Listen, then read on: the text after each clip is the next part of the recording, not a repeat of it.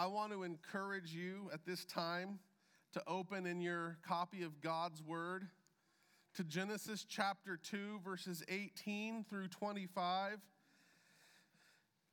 As we continue after a two week hiatus uh, in our study of Genesis.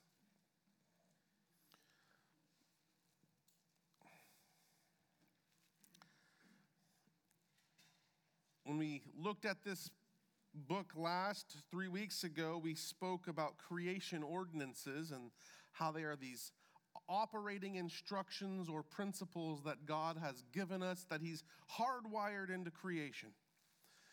And we're going to look at the next one, marriage, next week. This week, though, my aim is real simple. We need to talk about the fact that when God made his image, he created it male and female. Okay?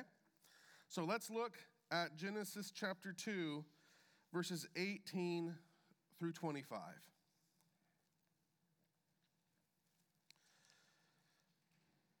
Then the Lord God said, It is not good that the man should be alone. I will make a helper fit for him. Now, out of the ground, the Lord God had formed every beast of the field and every bird of the heavens and brought them to the man to see what he would call them. And whatever the man called every living creature, that was its name.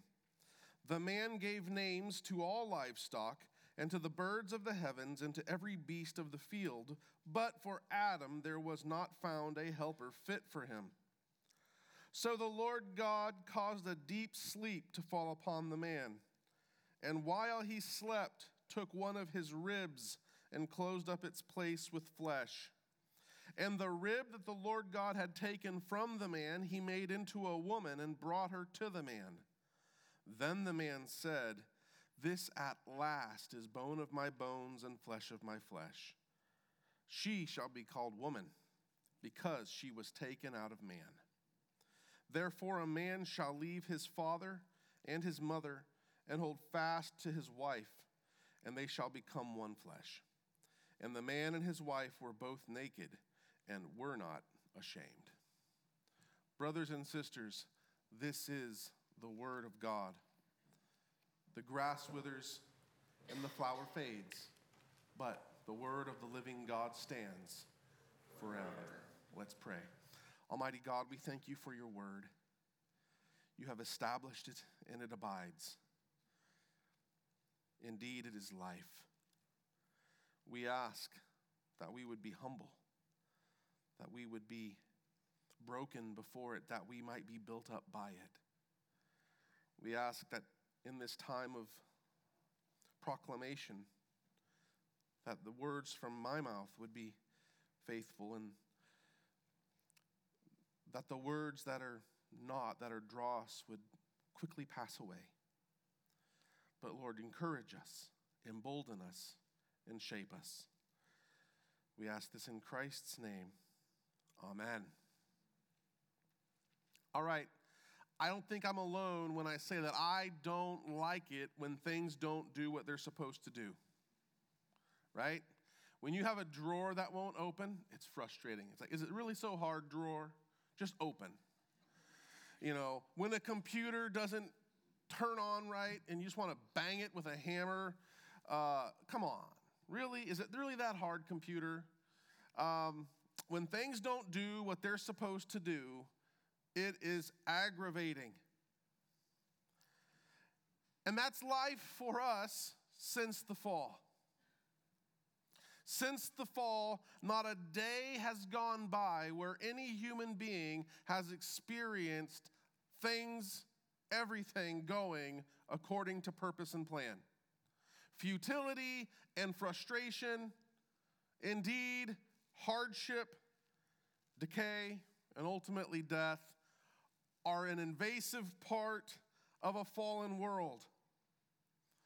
Of course, it wasn't meant to be that way. And praise God in Christ, the day is coming when it will not be.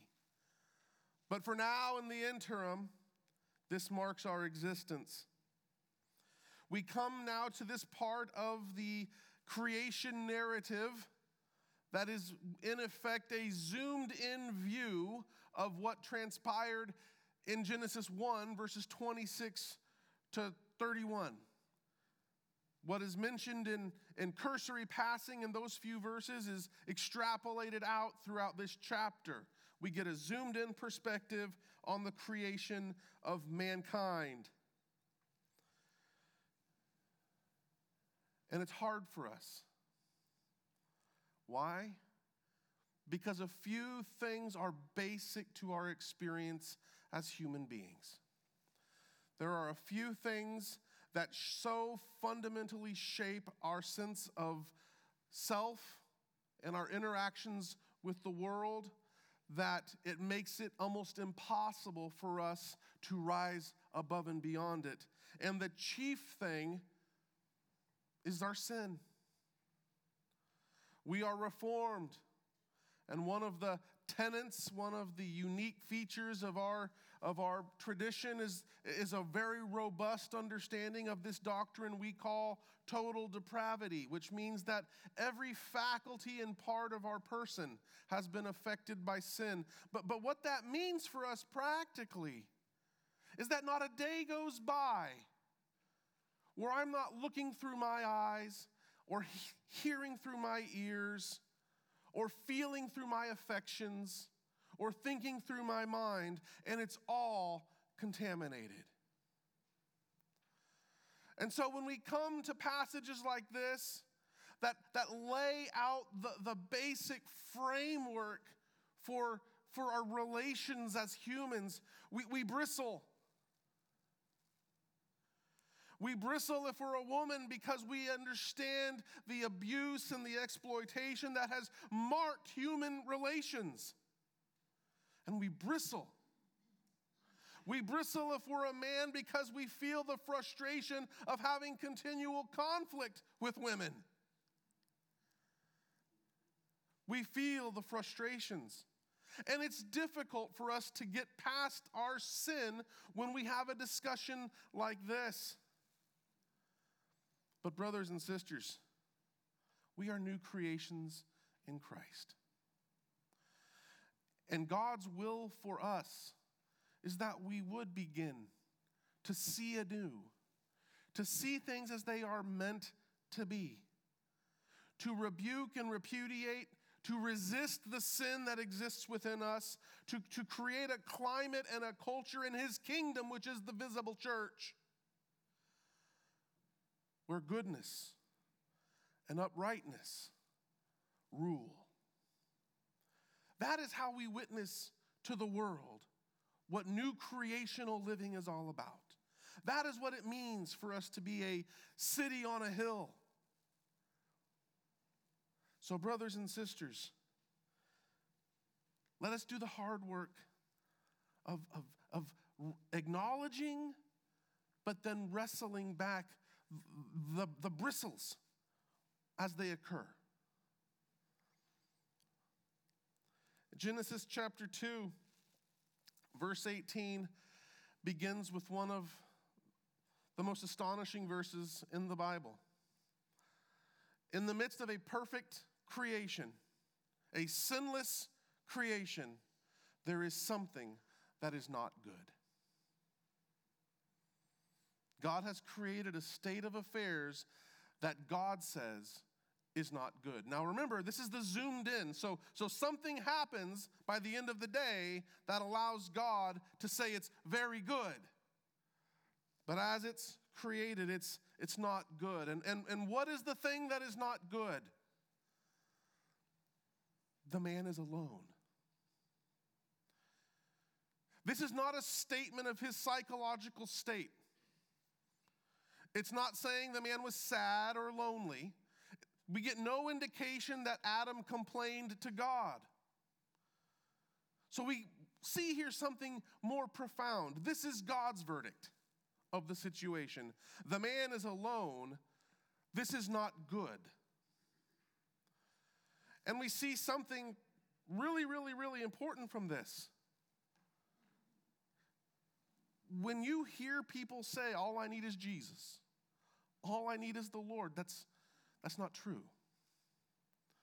God says it was not good that Adam was alone, and yet God had unbroken, unfettered access and fellowship with God. You see, what is needed as created incarnate beings is not just a relationship with our Creator, as essential as that is. The man needs horizontal relations. And he needs something else beside himself if he is to faithfully fulfill the task and purpose that has been assigned to him. It is not good that the man is alone. This is not a statement that the work of plowing that field was too tough for him to handle. When we speak of, of things philosophically, we can say that we are accidental. That is to say, we could have not been. But most of us don't use the word accidental in the philosophical sense. We use it in the normal sense, which means to say that an accident is something that occurs without intent or purpose. Okay?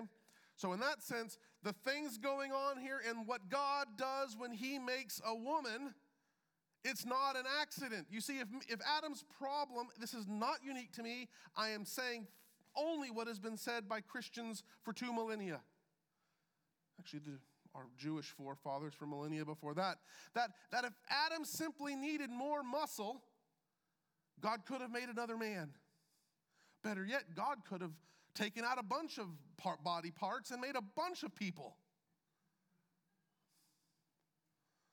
God could have just given him a team of oxen. Frankly, didn't he have access to that kind of thing? It may not have been an ox, but it was some kind of bovine creature. So we see that the aloneness here is not simply is not simply technical. That he needs a technical assistant. Here, hold this so I can hammer that. Though another set of hands sure is handy for that. No, I, I think the aloneness here is primarily focused on the fact that there's this purpose for which God made man. And man cannot do it alone. The man could not do it alone. And so, what I want to do today, as I said before I began my sermon, is that I simply want to discuss the maleness and the femaleness of the image of God. Because before we talk about marriage, which is instituted in this passage, we have to understand the inherent goodness of masculinity and femininity. Because we have a hard time with that. Men continually say, Christian men continually say, women, you can't live with them and you can't live without them. Women have their derogatory things they say about men. We are at odds because of sin. And our culture, throughout its various points in history, we're at a point in history right now where, where it's men who are the bad guys or who are the problem. But it waxes and wanes, and throughout history, it's the ladies who are. And it, we really need to appropriate and wrap our mind around the fact that maleness and femaleness are good and we need them both. Okay?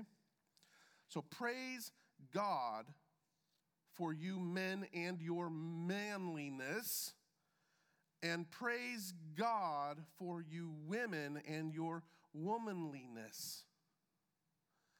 So, in proponency of the maleness and femaleness of the image of God, I have three points to make. And the first point is this by yourself, you do not fully image God. Look back at Genesis 1 27 and 28. What does it say? So God created man in his own image. In the image of God, he created him. Male and female, he created them. God's image is male and female. We are, we say, because we want to affirm the goodness of, of both sexes, that, that we're both made in the image of God. And that's true, but as it is, it's imprecise. You see, to understand the image, we have to take a step back and understand the Godhead. When we speak of God, God is a triune being, He exists in Trinity. Okay? And God in Trinity can be spoken of in two ways or two aspects. We have what's called the, the economic Trinity, and we have what's called the essential Trinity. In his essential nature, the essential Trinity, God is wholly other, He's unchanging, immutable, He's without parts, passions, He is pure spirit. Okay? These essential qualities are what we would say the incommunicable attributes of God. These, God retains all rights to this. But then we have what's known as the economic trinity, and this is how God, this is the revelation that God gives us of how the persons of the trinity interrelate, how it relates to the world, how the trinity relates to the world, and it includes what we would refer to as the communicable attributes of God, where, where God contains a power to the perfect to the nth degree, but yet we, we have a measure of it. So, for example, we have creative capacity. We're not as creative as God, but we do have creative capacity, right? We, we have knowledge. It's, it's not to the nth degree that God has, but we have real knowledge. Love, even. We don't love perfectly, we don't love fully, but we do love. Okay, and, and extrapolate that out. Now, now, what that means when you look at the attributes of God and the characteristics of God across Scripture, it is true that at the essential level, God is without spirit. I mean, he's without body, and, and really, God is a spirit. God is not a sexual being. God is neither male nor female in the essential, it, God just is. But God relates to us as Father. God chooses and wills to relate to us in the masculine. But within the person of God, when you take that full gamut of attributes, we see attributes that we would ascribe to the masculine and that we would ascribe to the feminine.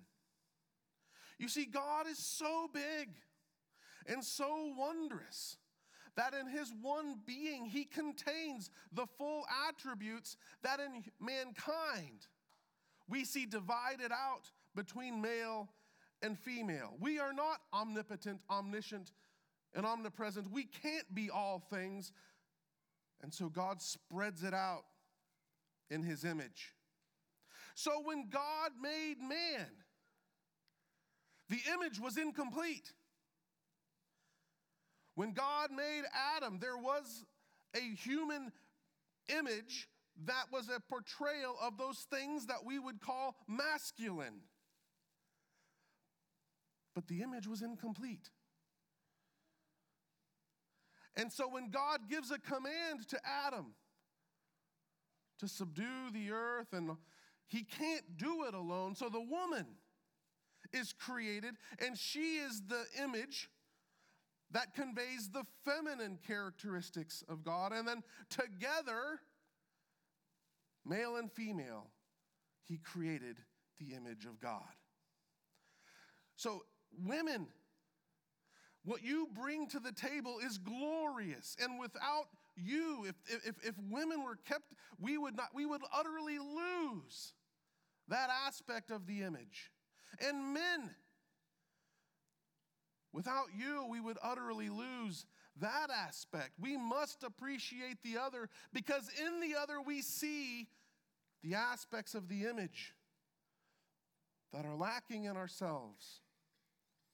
So, what that means is each of you, each of you, by yourself in isolation, you are to image God to the best of your ability. But you were made for fellowship. By yourself, we do not fully image God because God is a plurality of persons. God exists in fellowship. So, to be his image, we must exist in fellowship. That is how and where we image him properly.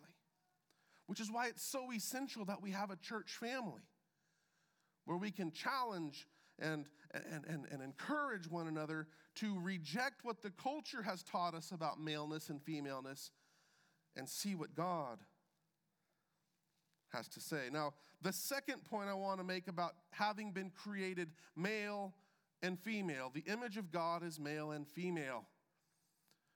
There is differentiation. Male and female are differentiated. To differentiate means to acknowledge the differences between two or more things, the differences or distinctions, to differentiate.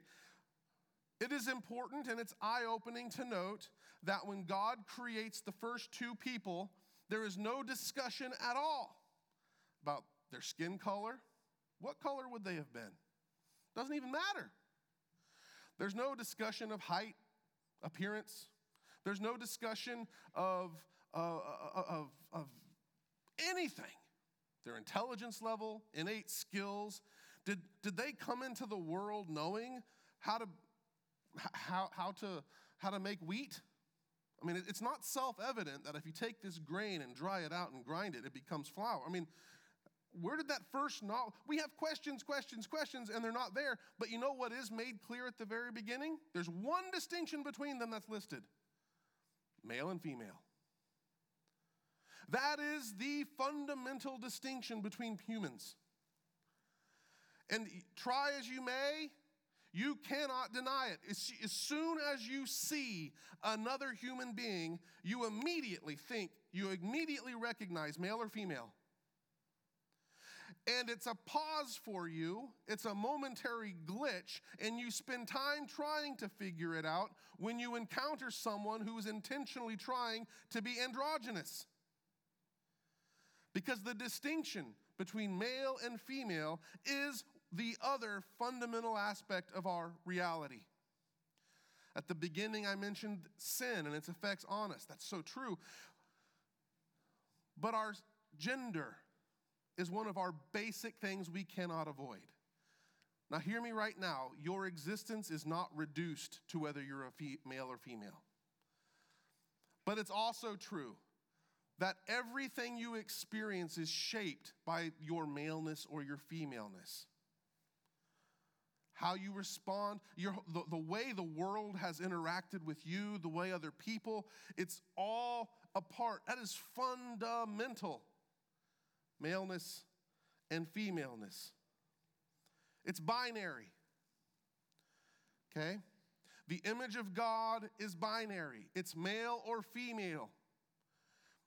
It can be referred to as he, her, or them in plurality, not it,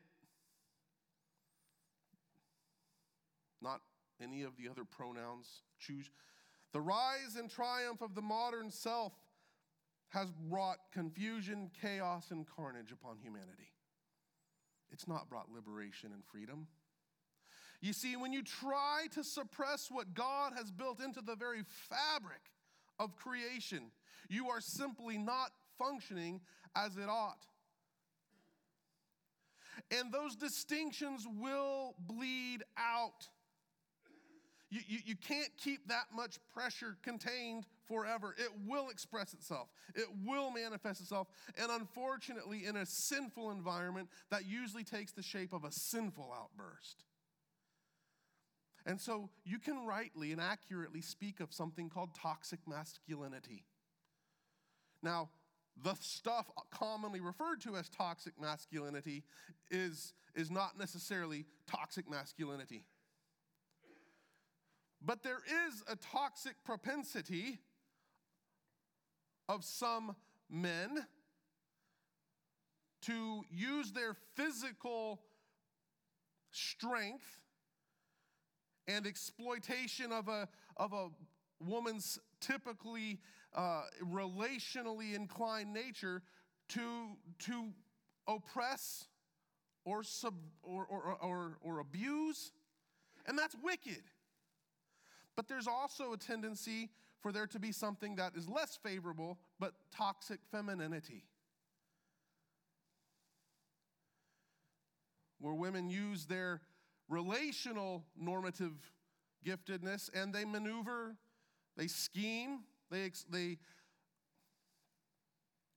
they exploit their sexuality. It happens, and it's wickedness all around. What we need is a return to a biblical understanding of the differentiation, the good differentiation between male and female. You are a woman, and that is good. You are a man, and that is good. There's no in between. What about in a broken world, fallen stuff is broken sometimes? That's not 99.99% of humanity. You, you are male or female. Now, it is not by chance. The, the differentiation between male and female is not by chance. The, the composition and constitution that constitutes masculinity or femininity, God made it that way. Yes, sinful cultures may have done stuff with it, but our job is to, is to get past that. So you have to remember that when we speak of when, when we speak of what it means to be male or female, and this is not a sermon series on maleness and femaleness, you have to distinguish between three things in the Bible. First, you have principles, which the Bible lays out in broad stroke fashion. And it's principles that you see in passages like this. Then you see the patterns of Scripture, which is where you read through the pages of Scripture, and, and these are the, the, the examples you see demonstrated over and over. And some patterns are wicked, and some patterns are righteous. You note the, but then we have the prescriptions. These are the actual do this or don't do that. One of the problems we've run into and is that we've we've turned patterns and principles into prescriptions um, in ways that we perhaps shouldn't. But we nonetheless need to acknowledge their reality. So we are different, and the differences are good. But third, not only are we different, we are complementary. You see the complementary nature of things in verse eh, 18. I will make a helper fit for him. We're going to look at helper next week because that, that's a big word. It's an important word. But right now, it's the fit for him part. The, the word fit for him, the word fit for, in Hebrew, that means opposite yet corresponding. Okay? Opposite yet corresponding. So we're different, but we're not different like a cat and a dog are different. We're different, but yet we correspond. We, we go together. Anatomically, yes. But socially, relationally, the, the, the two fit. And together, there's the complete whole. We see the complementary nature when you consider the creative mandate, the cultural mandate, the, the command to be fruitful and multiply, to fill the earth and subdue it. You see that big command that is given. We see the differences in how the way they're created corresponds to the unique tasks in fulfilling that mandate that God has assigned to them. For example, in chapter 2, verse 6, we see that God makes man from the ground, from the dust of the ground. And so, what's the task that God assigns to him? To till the ground, to care for the thing from which he was made. Eve, the woman, is created from a rib from Adam's side, and, and much has been made of the fact that it was a rib and not a toe or, a, or something like that. Suffice to say, when, when you take something from someone's core, you are really communicating essential stuff here. If, if he had made her from a toenail, right, or a strand of hair, you know, got the DNA from the follicle or whatever, it would be tempting to think that it was just a discard. No, from his core, God took apart part. And then, so in a very real sense, to receive that part back into himself is to embrace her. But God made her from the man, and then as a helper, we'll unpack that later, to the man, and she is then presented back to the man, indicating that her principal aspect of fulfilling the cultural mandate exists in the relational. You cannot have human civilization we, we were just talking, Tim and I, before the church about kids needing socialized, and, and, and they do, they do. The humans need socialized way more than dogs do, and dogs need, I mean, humans need socialized, and, and, and the first and foremost, the principal arena of socialization is supposed to be the home. It's in the home when, where you learn to fear the Lord.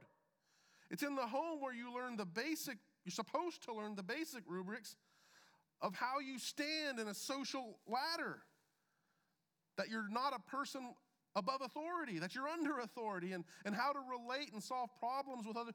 You need the family. So you can't have human civilization without that. And certainly, you can't have procreation without the two. God could have made us like worms. But then again, the character of God is so big and so great that in order to be properly imaged, it had to be spread out in its attributional distribution between two. You need the male, you need the female. We need you, women. We need you, men. So the creational mandate applies to both Adam and Eve, but yet in asymmetric ways. The way they were created the tasks they were assigned demonstrate an asymmetric relationship to the world, but yet a unified complementary approach that only when they do that together are they going to be able to fulfill the calling. Nothing is better or worse, it's just different, but complementary. So, to sum it all up, you cannot image God fully by yourself. You need the other. The way God made you in your basic identity as a man or a woman, a boy or a girl, is good. That differentiation is real, and it's important that we acknowledge it because attempting to pretend that life is androgynous is an exercise in futility. You're trying to hold back the tide. And third, though we are different, we are complementary. We truly need the other. Truly. So, this is appropriate that I say this before we go into Purpose Week. I am thrilled then that in the face of a world that tries to make everything androgynous, nothing, it could be male and female are utterly interchangeable. You're just a, you're just a, a, a Lego square block. In the face of a world that tries to smother distinctiveness, the reality of gender distinctions and complementarity are real. And thus, it's important and it's beautiful that we as a church are among some others that, that, that have some, a special time for our girls to be nurtured. That it's good that they're a girl. It's good that God made them to be women. And what will that look like? And then it's good simultaneously that we have a time for our boys. That it's good that you're a boy. And it's good that you're going to be a man. And what will that look like? So pray for our purpose week, our attendees, our, our workers. Pray for yourselves, pray for your families, pray for this church. We need God's grace. But in everything, remember the goodness and wisdom of God is on display in creation. And that includes you and the person to your left, to your right, to your front, and your rear. Let's pray.